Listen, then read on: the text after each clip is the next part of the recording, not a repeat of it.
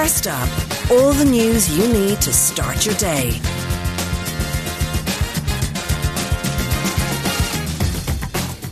Good morning. You're listening to Newstalk with me, Shane Beatty. It's Monday, the 8th of May. I hope you're well. Coming up.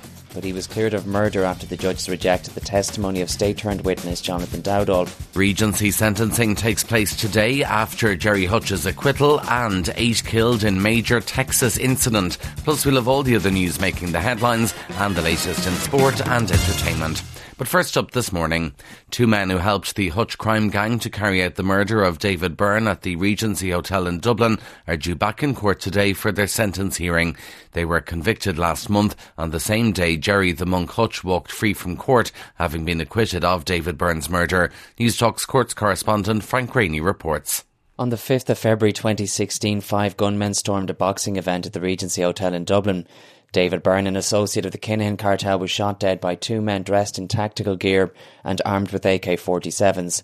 The prosecution claimed Gerry Hutch was one of the two tactical shooters, but he was cleared of murder after the judges rejected the testimony of state turned witness Jonathan Dowdall.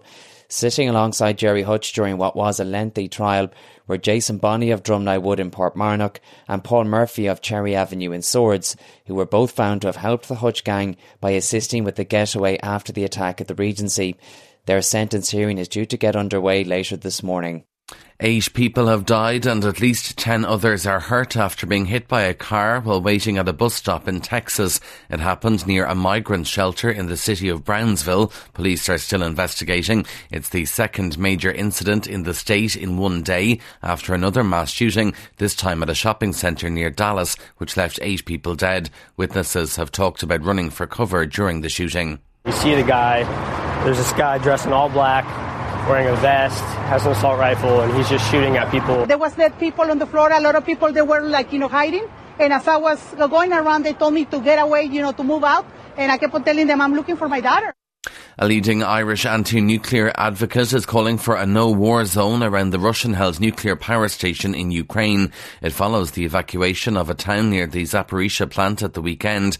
The International Atomic Agency is also renewing its call for measures to ensure its safe operation during the conflict. CEO of Chernobyl Children's International, Adi Roche, says it's very worrying if we don't do something about this, we are going into it with our eyes wide open. If we remain silent, we are playing with a loaded gun. This is just another warning, another nuclear nightmare that has no end unless we say stop.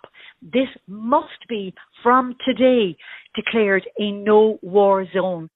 Nearly 8 in 10 women in Ireland are not confident that they would spot the signs of ovarian cancer. Almost 400 women here are diagnosed with the disease every year, with almost 300 dying.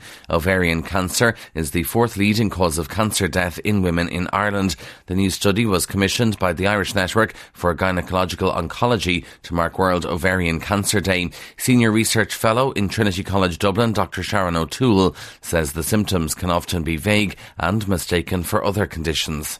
So that's why I suppose there is a lack of confidence to, to recognise the symptoms. And those symptoms, as I said, they're vague. We have bloating, eating difficulties, abdominal pain, toilet changes. So they can be, I suppose, misinterpreted for other things also. The government is being called on to confirm that the residential zoned land tax does not apply to land being used for farming purposes. Farmers and their families are expressing their concern that they'll be forced to sell land that has been in their family for generations. The annual tax will be calculated at 3% of the market value of land and will apply from next year. Revenue has confirmed that certain properties will be excluded from the tax and landowners can appeal the decision if their lands are included. Independent TD Sean Canney says it's not an acceptable process to put the burden of proof onto the farmer. I think that the government need to clarify that these people who prove that they are in active farming can be exempted from this residential land uh, tax. It is penal if it's introduced, so I think it's imperative that these farmers are not penalised in international news, at least 21 people are reported to have drowned after a boat capsized off the coast of India. Police think it was overcrowded when it got into trouble near the town of Tanur in the southern state of Kerala. About 10 other passengers are, th- are thought to be being treated in various hospitals.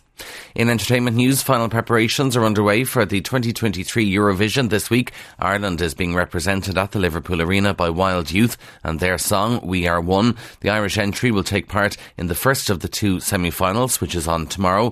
Newstalk reporter Henry McKean, who's in Liverpool, says Wild Youth are very much focused on the week ahead. Wild Youth are putting their controversy behind them, their trans debate, tweets, controversy. That's all behind them, and they're trying to concentrate on their song on Tuesday night. So lots of build up, lots of excitement, a little bit of nerves, and the weather. The weather is mixed, but that doesn't matter. It's Liverpool. It's like a second Ireland. And in sport, Manchester United manager Erik Ten Hag has backed goalkeeper David De Gea after last night's 1-0 loss to West Ham in the Premier League. The Spaniard's mistake led to the Hammers' goal after Said Benrahma's long-range effort. The result means Manchester United are just a point clear of Liverpool in fifth, but have a game in hand. Ten Hag says he still has complete confidence in his goalkeeper. Has the most clean sheets in, in, in the Premier League, so we would not be here in this position without him. So, yes, fully uh, my belief, uh, no concerns. And that is first up for this morning. Please start your day with us again here tomorrow. In the meantime, you can check out all the news you need on newstalk.com.